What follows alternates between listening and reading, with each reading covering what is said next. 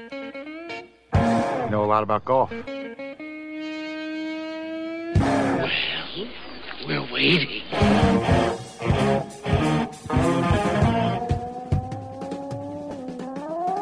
And it is us, Those Weekend Golf Guys, the second best golf show in the world, number one in America. The guys who beat us are in Great Britain, so they really don't count. It was a gigantic media company, and yeah. we are the low-budget fun guys. That's right. Right? They have a staff of about one hundred thirty-two. You're looking at it right now. This is us. This is it. This is us. There are no additional golf guys hiding in the back anywhere. It is me and Jeff. I'm John Ashton. He is Jeff Smith, and he is, of course, one of America's top one hundred golf instructors, according to Golf Magazine. And uh, and they're the folks that know. How many times have you turned down the LIV Tour invitation, man? You know, I continue to turn it down. I, you know, so somebody posed the question to me. I've worked with a couple of people who have played professional golf. The question got posed to me is if somebody that I'm working with playing professional golf goes to the LIV Tour, will I continue to teach them to play? Or will I say no to that? I teach golf. And if I taught golf to, say, the president of the United States, and I didn't agree with his politics, I would still teach him golf because he's a golfer. So how would I keep my professional life separate from my personal feelings about anything? What if I didn't like somebody personally? Would I still teach him golf? Um, of course you no. would. I mean, you taught me, so there you go. Well, look, special circumstances, right? But but this I also goes separate. to the point that, that so many people don't understand, talk about separation. The P G A Tour and the P G A of America are two totally separate organizations. Right, but they everybody thinks they're one and the same thing because they came from the same entity. The P G A Tour was an offshoot of the P G A of America, and P G A Tour members are actually P G A of America members in an right. A three classification. There's still a connection. Gotcha. Yeah, even though that's true. the that's P G A true. of America has absolutely nothing to do with who the tour is, how the tour operates, and any of the tour rules. The P G A of America has nothing to do with any of that. It just okay. was the P G A Tour was spawned from it. What is going to happen is, even if today, I can guarantee you that even if Jeff Smith does not like you, he is going to impart such wisdom to you that after you listen to this show, you will be mm, eight strokes better on your next round. So hang out. We're going to put it to the test. We'll be right back. We are Those Weekend Golf Guys. Hey, it's John, and I am sure that you, like me, watch the golfers on T V, both men and women playing the P X G clubs, and you go, man, those clubs look so cool. I wish I was good enough to play with those. Well, you know, P X G makes world-class, high-performance golf equipment for golfers of every skill level, even ours. From the newest, most technologically advanced Gens golf clubs to the more budget-friendly oh two eleven line of sticks, P X G delivers unbelievable quality, distance, forgiveness, and feel. P X G doesn't sell off the shelf. No, no, no. Every club is customized to fit your individual swing. That's why you will be so much better with a set of P X G clubs. You can buy online at P X G dot com. You can call them at eight four four, P L A Y, P X G, or you can visit a P X G store or a fitting studio near you. You know what they say, and it's absolutely true. P X G, nobody makes golf clubs the way we do, period.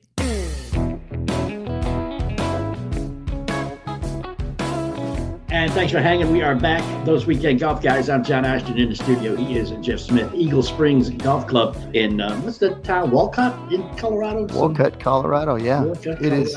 Uh, it's in the Vail Valley. Okay. Just west of Vail, and just mm-hmm. west of that is Edwards, and just west of that is Walcott, and just west of that is Eagle. So it's this little conglomeration of little towns, and Walcott is the smallest of them all. We have a post office, and it has one person working in it, and it is the size of my studio here. Listen, um, we, we have promised eight strokes. That's just an arbitrary number we picked out of the air. We also promised we want a fifteen percent cut of any winnings you have because of the stuff you learned to do today. We are going to fix your driving, your pitching, chipping, and your putting. Excuse Normally me. When John promises eight strokes, he makes it a very short conversation. He says something along those of get a second scorecard. Hey, as long as the pencil has an eraser, you're cool. You can't hide the eraser marks. Come on. You know that.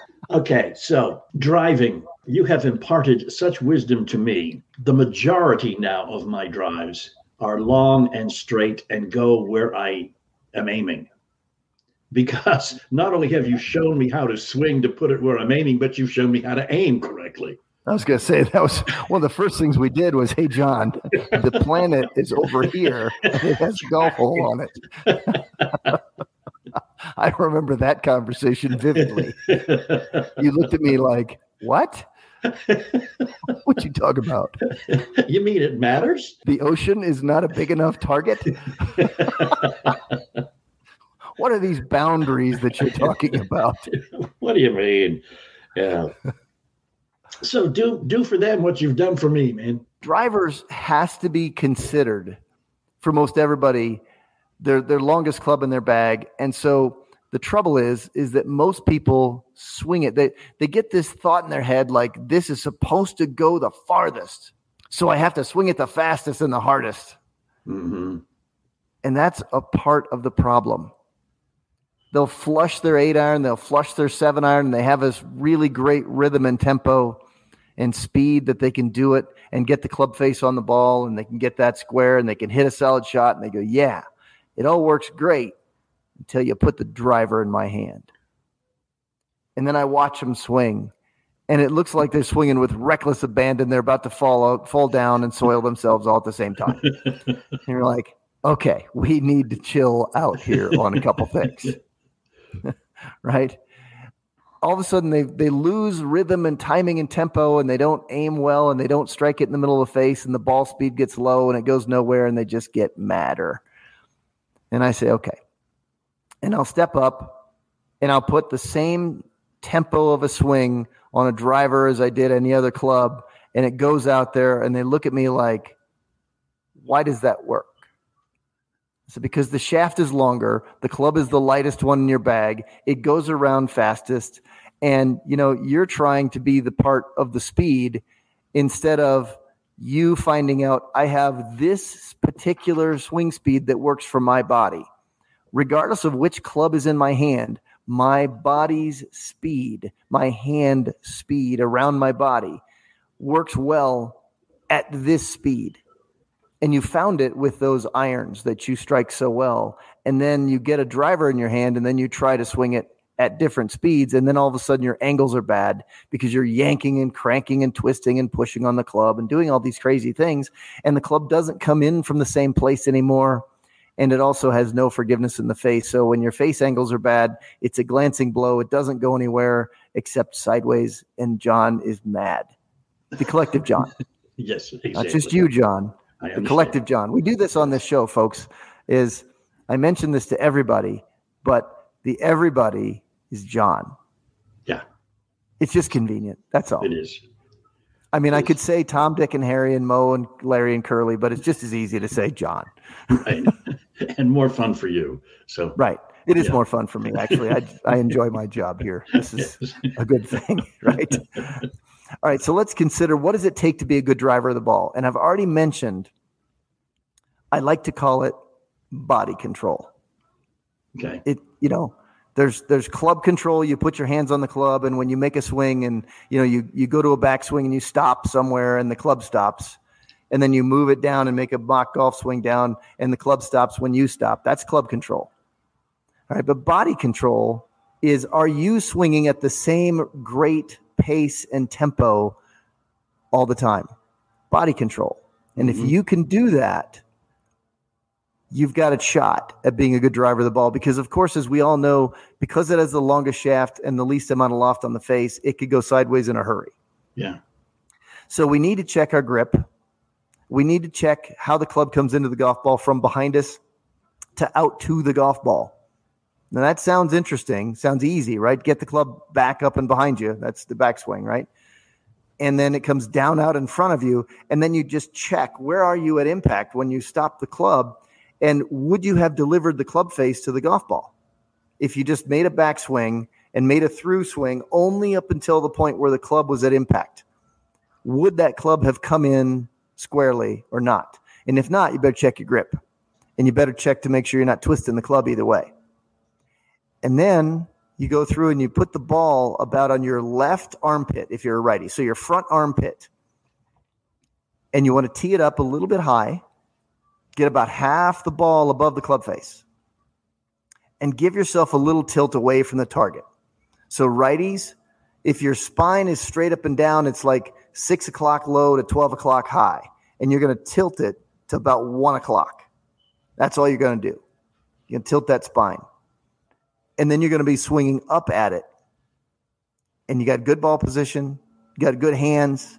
You know your club face is going to come through pretty straight because you just checked it. And then you're going up at your golf ball. And all you have to do is not swing with reckless abandon and squeeze the heck out of the left-handed arm and pull on the club, and you're going to hit a beautiful straight golf shot. And there's nothing that feels better than being able to take that swing, hear that sound, see that ball flight, and then just kind of kneel, bend down, pick up your tee, and walk away. Knowing know, you don't really so have fun. to watch it because you know where it's going to land. Right? It's so much fun. In the middle. It is. It's When I see the look on people's faces, when I get them to be a good driver of the golf ball, when they first understand that they shouldn't try to overpower it, and then I get them to check their grip as their personal grip should be, and mm-hmm. the fact that they can check their club face coming through, and then I set them up with the ball in the right spot with a little bit of tilt, and that ball just goes careening high and straight up into the air, they look at it and like, why does that work? Mm-hmm. Is because you didn't ruin it by trying to kill it. Yeah. You have heard the expression, let the club do the work. Yeah. I don't believe that. Okay. Because the club just laying on the ground isn't going to pick itself up and swing itself. Okay. So I'm not buying that part, but what I am buying is understanding that you have a very specific tempo and pace that works with clubs in your hand to hit a ball well. Right. And as soon as you start getting outside of that realm, you start to screw things up. Right. Think about every time, John, that you have a six iron in your hand and you're just casual, comfortable, and you get up there and you just lace it down there straight and everything goes well and you hit it far and you look at it like that was so easy, it barely felt anything. Mm-hmm. And then the next time you get up with the six iron and maybe you're just a little bit outside of your normal distance and then you swing harder. Mm-hmm. And then you've hit a thin one or you've topped it or you've hit it fat or you've hooked it. Look, you just took what did work and broke it. Yeah. Yeah. And you did that's it right. with trying to kill it, trying to force it. And that stuff just wrecks golf. It certainly Can you imagine did. when that happens with drivers, with people all the time? I mean, I'm, I'm standing here, wherever it is that I'm teaching, and I see somebody just really coming out of their shoes with their driver. I'm like, yeah, that's going to work. I'm, I'll, bet against, I'll bet against that guy. I just will. Right? Hey, buddy, let's play for money. Okay, so there's a couple strokes off right there. You you now know how to drive better. Uh, yeah. Pitching, chipping. We're going to talk about that next when we come right back. We're on Those Weekend Golf Guys. We're making you better. Stick around.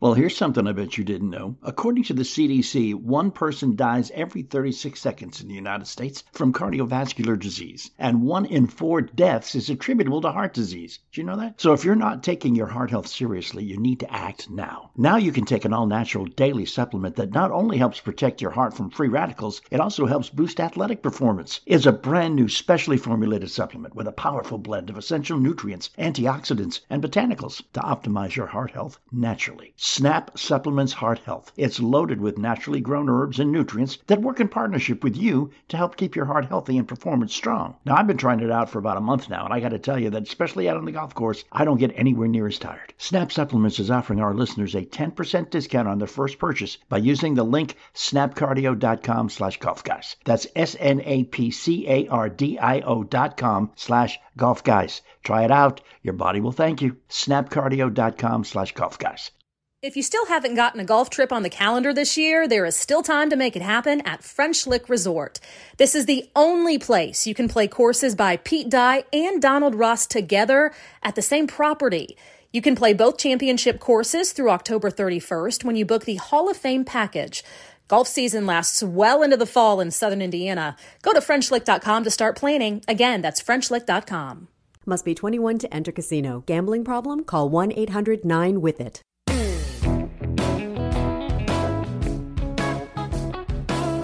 All right, we are Those Weekend Golf Guys. I'm John Ashton. He is Jeff Smith. And as we've said last segment, you have uh, now become a better driver because you're you're backing off.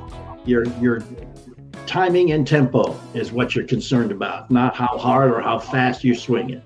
Yeah, don't wreck yourself. Yeah.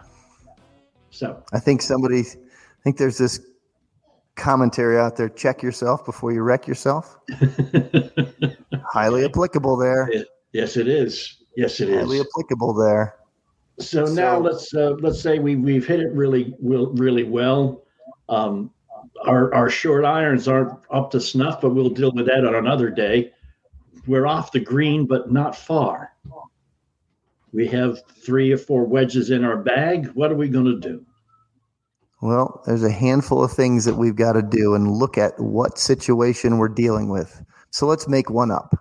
Okay. Give me a scenario, John. Let's talk about it. Your ball um, sits where? You hit a great shot. Ball sits uh, in the fairway, middle of the fairway. You hit a good shot. You just used the wrong club. You're about ten yards uh, from the green, in front of the green. Okay. So there are people out there who've actually asked me, would I putt that? Here's a pretty clear answer. No. I mean, let's think about this. How much f- fairway or fringe do I really want to hammer my ball through and then have it scoot on the green and have no idea, because the green speed is so shockingly different than the fairway speed that it would be, let's see if I can figure out how hard to hammer it with a putter to get it there, only to go a lot slower on the green. And and that's that's just luck. There's no there's no way you can figure that out. There's there's no no, no formula that no. you can use.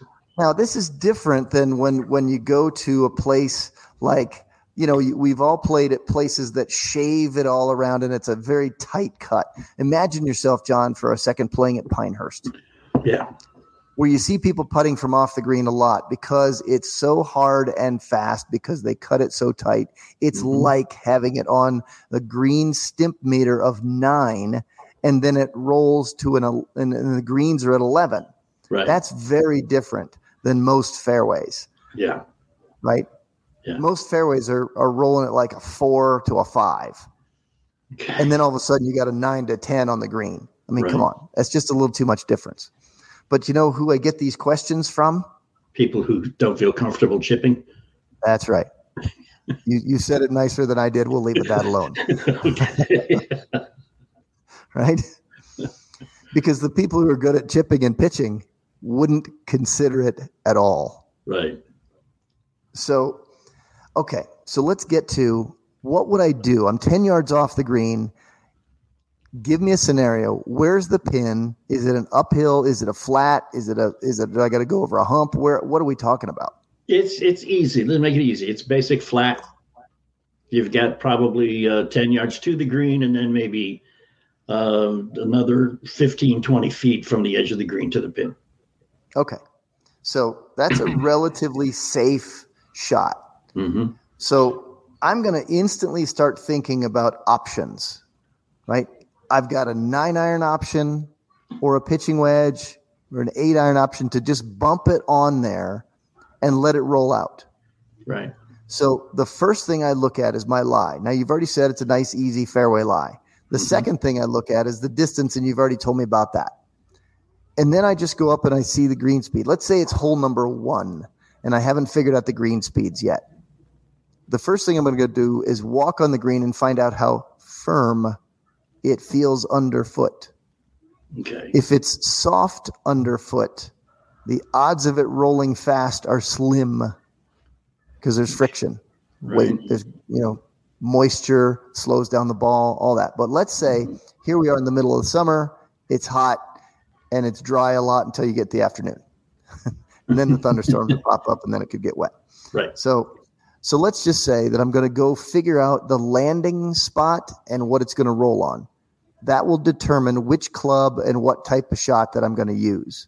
Because if I find it to be firm underfoot all the way up to the hole, I'm now going to choose a sand wedge and toss it a little higher so that it lands a little softer, comes in at a steeper landing angle, mm-hmm. and then trickles out because it's going to bounce and it's going to roll. Mm-hmm. But if it's softer landing spot, I might go with that gap wedge or a pitching wedge or a nine iron and bump it a little lower, like a, a waist high, kind of a pop it up in the air where it pops it up and goes a little bit more forward mm-hmm. and then lands at a shallower angle and bounces more forward and rolls more forward to get there.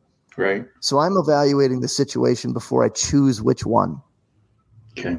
But oddly enough, all those kind of shots that I just talked about can all be played in virtually the same way.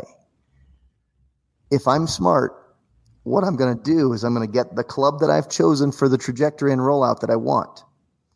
And then I'm going to scuff the ground a couple of times and find out where my club is going to land. Now, I always like having just a little bit more downward pressure into the ground on my left foot. I'm going to push down. Now, this is different than leaning into the leg, because I'm not trying to take my upper body and force it forward, okay. But I'm going to push down because it helps me easily flow to my left side, which means I'm avoiding chunking it. Ah. So I'm going to put my ball just barely left of center. Now, center, John, is left of my spine, not somewhere partially between my feet, because I don't always, and you don't either, and none mm-hmm. of this, any of the other listeners of this program, we don't always put our feet in exactly the same place. Right. Which makes them variables, which makes them really lousy places to reference ball position from. So I choose the spine because that's in the center of my body. So basically, it's just on the left side of the spine, which puts it about on your heart. John, I know that that's hard for you since you don't have one. Right? So for everybody out there, John is the Grinch. But no, really, if you put it just left of center, under your left eye, under your left, you know, cheek, on your face, um, you know, put it just left of center and then put some pressure, downward pressure on the left foot. What you'll get there is the club will be coming in at a descending blow, and it'll catch the bottom of the ball just at the right spot, just prior to the bottom, and you'll catch it clean. Given one thing, mm-hmm. that you make the shaft length adjustment last. Now, here's what I mean by that, John. You put the club on the ground behind the ball, you establish the ball position and the stance. Mm-hmm. Don't grip it until your arms have just completely hung naturally straight down from your body. Then grip it at the length that it matches your arm hang to wherever it grabs on the club, to wherever they fall. Now you have the proper length of club to get to the bottom of the golf ball without hitting it fat. Now your arms can just go and extend down to the ground, and you'll clip it perfectly. Mm-hmm. It's amazing that if you just grip it last, instead of saying, oh, well, how much do I need to grip down? Well, that's an impossible to answer question because every stance is different. Every lie is different. And how close you stand to your club is different. So what we do is we make that last little adjustment by just grabbing on where the arms are naturally hanging down and the club sits right behind the ball, and we can just nip it perfectly.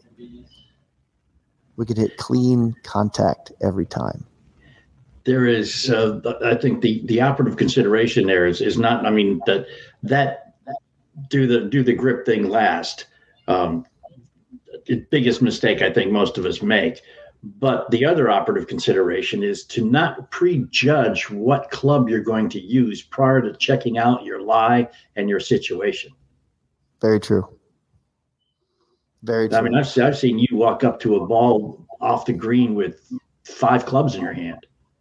Yeah, because I have not made my decision as to what's the right way to get it close to the hole, as right. opposed to many people, many, John, I'll leave you alone on this one, many people mm-hmm. who just wander from the golf cart with one club yeah.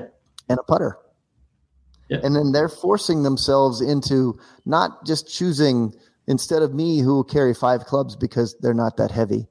And um, I, I'm making a decision that which which type of shot and which club I should do it with. I'm not making that decision until I get to the situation. Most yeah. people are making the decision, oop, I got this club, I'll make it do. I'll make it work. Make it work, yeah. Then, and now all of a sudden, they're the ones forcing themselves into a certain kind of touch and feel and shot and landing spot when they, they basically they took away other options. Yeah, that may have been easier or may have been a better play. Exactly. So, so just I see do not people prejudge. Do that all the time. Yeah, do not pre- yeah. yeah, I mean, everybody that I play with does that. I mean, you go and, you know, you've got your favorite wedge, whether, you know, you, you feel more comfortable with your lob wedge or your sand wedge or gap or whatever. It's the it's the go-to wedge you have. You pull it out and you walk up, you know, pull that out, pull out your putter and walk up to the ball. And like you say, make it work, which is not always a possibility. But again, going back to that, uh, the the taking the grip is the final step, um, eliminating fat chunks and thin hits. You know, the the uh, I don't hit my uh, sand wedge one hundred fifty yards until I'm only ten yards off the green. That that kind of shot right there. I mean, that's that's what that would avoid, and that's the biggest mistake I think most of us amateurs make with uh, with wedges and, and shots like that. Is we we either chunk it, or um, or we just sail it off into the sunset on the other side of the green. So there you go. There's a few more a few more strokes of the eight we've promised, and we will come back and we'll uh, get the rest of those eight with some putting tips. Make me a better putter, Jeff. And that's exactly what we'll do when we come right back. We are Those Weekend Golf Guys. Don't you move. Have current events affected the ability for you to pay your bills? Has your credit card debt overwhelmed you? Has your income decreased because you're working less, or have you lost your job? Credit Guard of America may be able to help you find a solution to this problem. We offer a free, no-obligation consultation to learn how you can cut your payments by up to half and potentially lower your interest down to zero. Credit Guard of America is an A-plus rated nonprofit company that will work on your behalf. Credit Guard of America is licensed in all fifty states and has counseled over one million consumers struggling with debt just like you. Let us help you analyze and prioritize your debt. Negotiate with your creditors to reduce interest and payments. Set up one affordable monthly payment and provide ongoing education and support. Call now for a free, no-obligation consultation and learn how you can become debt-free. Call eight hundred, six seven two, six nine two five. That's eight hundred, six seven two, six nine two five. eight hundred, six seven two, six nine two five. Texting enrolls you into reoccurring automated text messages. Message and data rates may apply. Come on, one more rep. You got this. Uh, ten. There it is. Nice work, man. You're a beast. Thanks, man. I feel better than I have in years. And I got to tell you, taking Nugenix makes a huge difference for me. Nugenix? That's the uh, testosterone booster with T V ads with Frank Thomas. The big hurt, right? Oh, yeah. The patented key ingredient is Testofen, which helps boost free testosterone levels and increase lean muscle mass. Well, it's clearly working for you. Hey, are they still giving out complimentary bottles for people to try for themselves? Yeah, Nugenix is a great way to increase lean muscle and feel stronger with more energy and endurance. Man, I need to get a complimentary bottle of Nugenix. No problem. You just got to send them a text. Text SPARK to three two one three two one right now for your complimentary bottle of Nugenix, the number one selling free testosterone booster at G N C. Plus, text now and we'll include a bottle of new Nugenix Thermo, our most powerful fat incinerator ever, to help get you back into shape fast, absolutely free. Text SPARK to three two one three two one. That's SPARK to three two one three two one.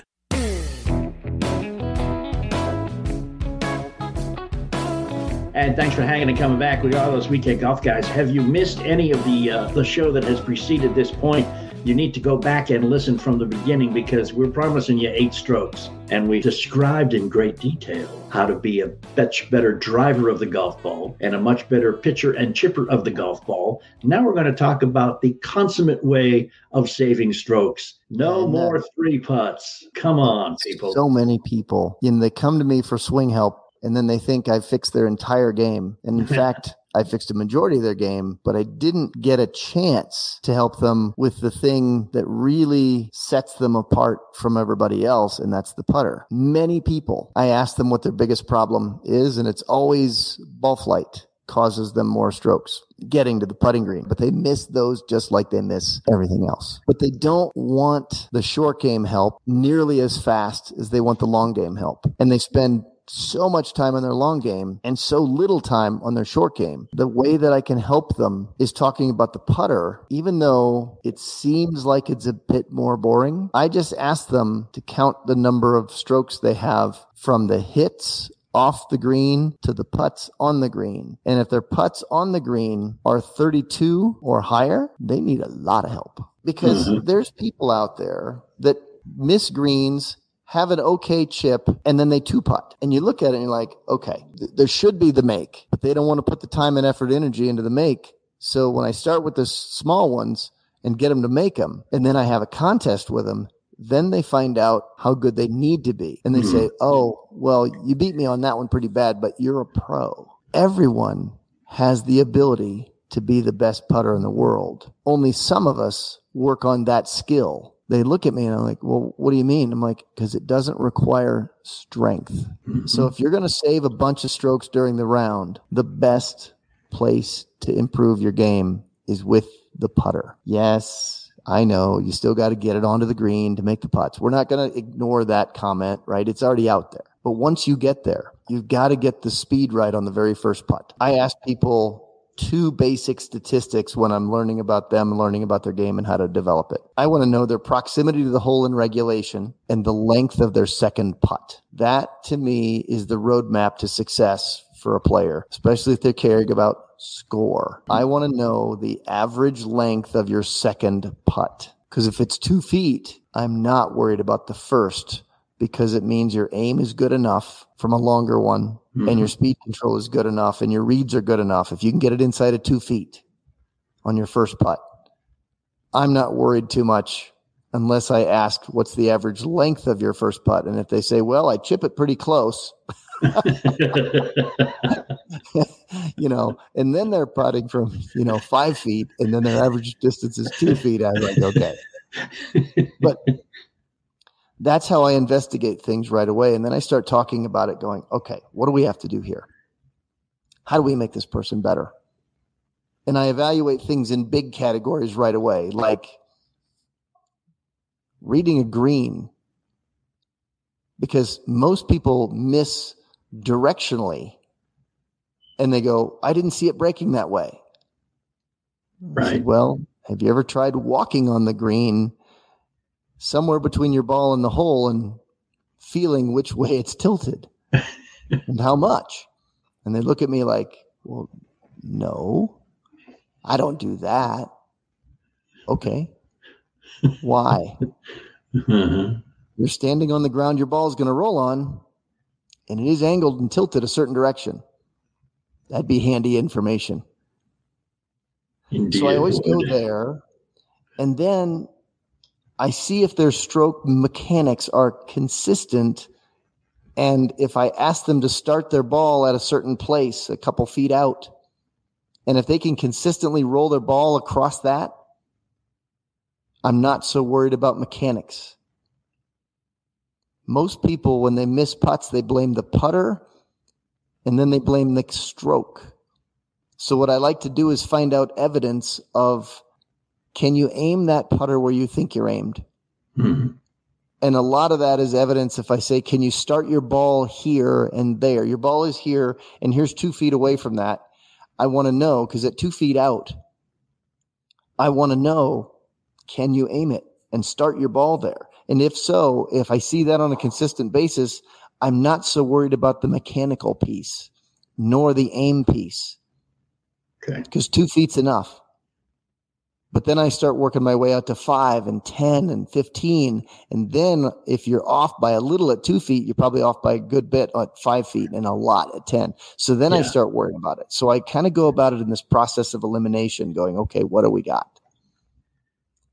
And if you can't read the green to tell where you should aim, or if you can't aim where you think you're aimed, or you can't start your ball on line, we have those issues we have to deal with. So the first thing to go with is find out and some things to prove it to yourself. John, when you go to the green next time, I'm going to use this word again. It's our favorite word in the golf program here. We're going to use this word, John. I know. Get, get ready. Turn my headphones down. Go. Practice. I can read lips. Damn it. Yeah. Okay. Practice.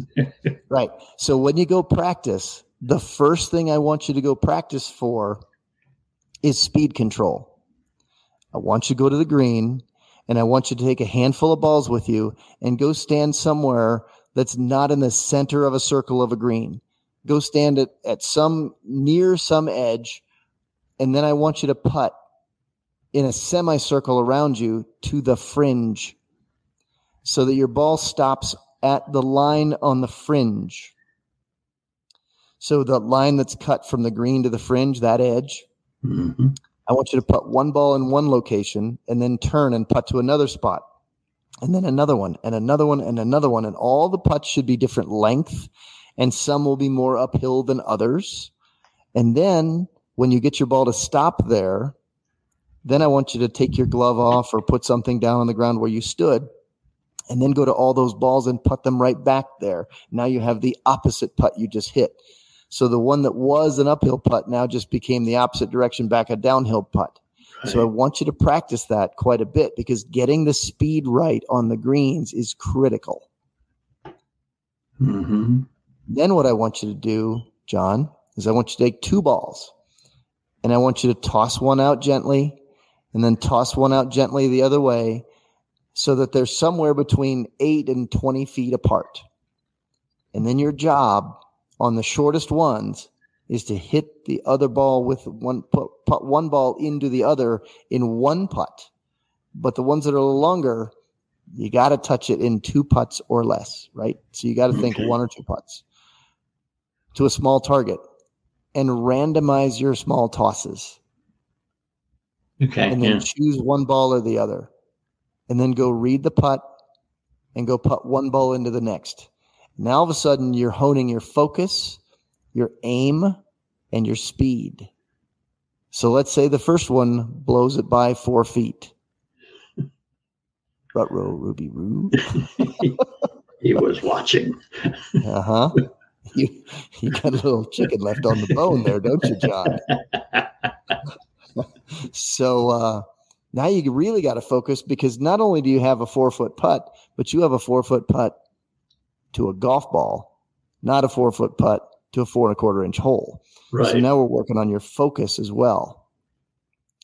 So let's get the speed right, and let's learn how to read a green, walk on it, feel it, understand how downhill, how uphill, how side tilt it is. Get that information in there, because that casual glance that you just normally give it, John, mm-hmm. ain't cutting it. It's no. breaking away that you didn't think. Next thing you know, you got too many putts. Okay. Yeah. Yeah. And and if your mechanics are broken, let's say you're a putter twister or a putter flicker, then we're going to have to put the putter in your hands in a slightly different way. Mm-hmm. And, and you, and you can motions to not happen. Yeah, and you can you can tell that just by putting a putter in someone's hand and saying, "Here, swing it." Right. Right. Now, I know that I'm oversimplifying things, but this is practical on the golf course, and this is the putter you brought with you that day. This mm-hmm. is not a conversation about, hey, go get custom fit for a putter from somebody who uses Adele wedges and putting system because it's a great putting system, fitting system. I'm not saying that at all. I'm saying this is the putter you brought with you that day. Learn to use it now because you're about to play. Right. Right. This I mean, there, there could be there could be your eight strokes right there. There could be. Yeah. Right. There could yeah. be right there. I mean, when you think about this, if you are good at speed control versus not being good at speed control, the length of your second putt becomes makeable versus difficult to make. Mm-hmm. But too many people say, ah, come on, I can putt. It's just putting. You know, we don't need it. I, it's just putting. You're like, dude, you're counting strokes. You're counting all of them, and you got tons of them. And that, you know, widely known, putting is somewhere in the realm of forty percent of the strokes that you hit. Yeah. And if you're blowing off the notion that that's an important thing, you're just saying, I'm either the best putter in the world or I don't want to talk about it because I don't want to go practice that because it seems like it's kid stuff. You once mentioned a couple of years ago that most of us practice backwards. Then you've you've alluded to it today a bunch too. That you listened to that? Where I did, I listened. I I don't know why. Wow. I guess I was bored that day. I don't know. I just but, gave you credit.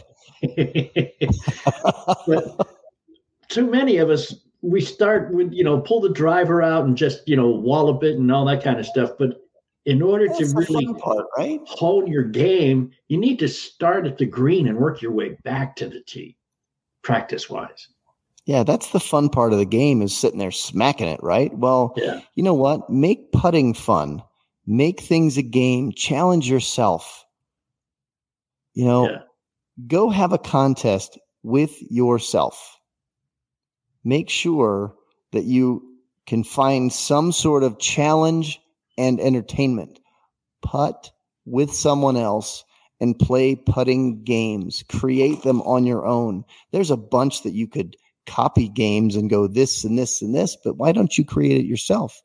Do a little cross-country putting green stuff. See how many in a row you can make from around in a circle. Some are up, some are down, some are sideways.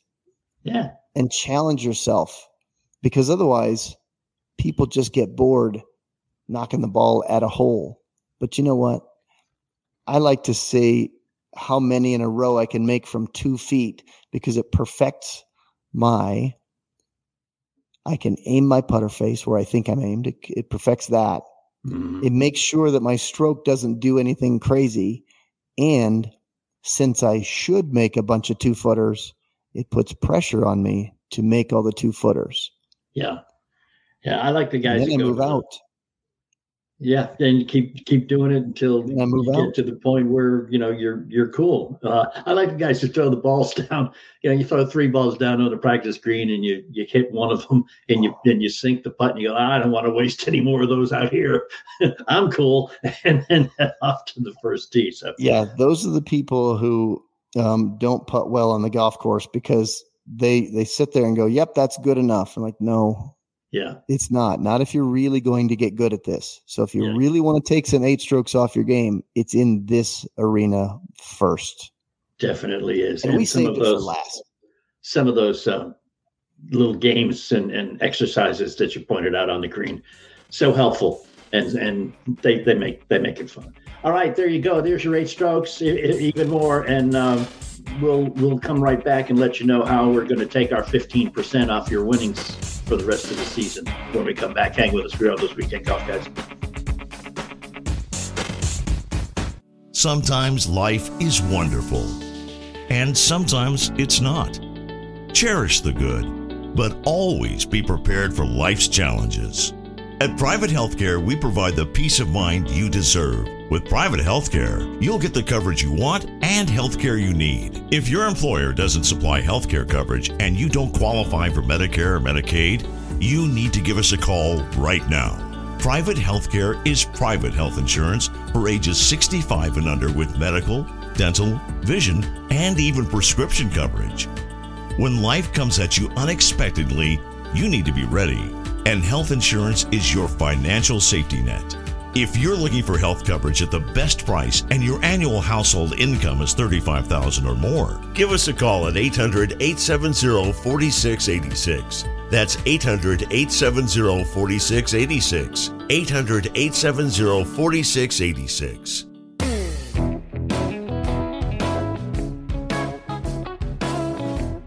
I'm John Ashton. He is Jeff Smith. He has just told you how to save eight strokes this afternoon if you just show up at the course about an hour early and do some of the practice he mentioned. See how easily that word falls from my lips now. I know you still don't do it, but it just it's right. Good of you to be a radio guy and command of the English language and actually be willing to use this particular word now. Do as I say, not as I do. You know, what's the point of you living near a golf course anyway?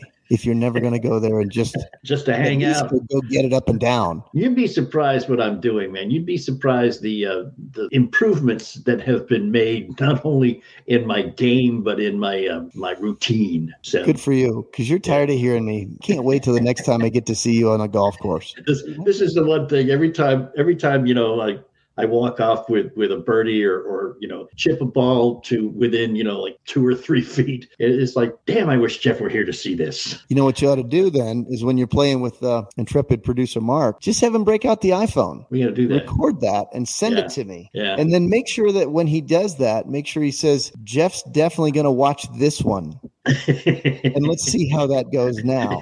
Yeah. So play like Jeff is watching. Okay. That's, that's words to live by, but no, it's, it's hard to get this game down well without knowing what you're doing. Case in point, I was watching The Open last weekend. Okay. I think it was Cameron Smith. I forget, but he had a shot that was his ball had rested on the lip of a bunker. And in order to hit the ball, he had to stand in the bunker. And the announcer was saying, well, it's going to be like a baseball swing. And another said, yeah, and this is a shot he does not practice. I can guarantee you he's never practiced this shot. And if he doesn't do it correctly, he's going to pull it left into the gorse bush. And that's exactly what he did. And he did it because he had not practiced it. So don't do any shots that you don't know you can do, please. Well, and that's, and that's a message to anybody I play golf with, okay? Yeah. Don't do Unless, anything of course, you don't you're know playing you can against do. Me. Well, that's true. If we're playing for money, go for it. That's right. Knock yourself out. Matter of fact, I'd like to record this while we're talking about it. No, no, let me get this. I want to see you pull this off. All right, so that's there you go. And again, we, we say you've listened to it on the radio. Go back to those weekend golf guys dot com and listen over and over again until you understand. Get some of those practice, excuse me, get some of those practice routines down that Jeff talked about. Work on the putting first and work back, and uh, you will find yourself substantially better the next time you go out to play some golf.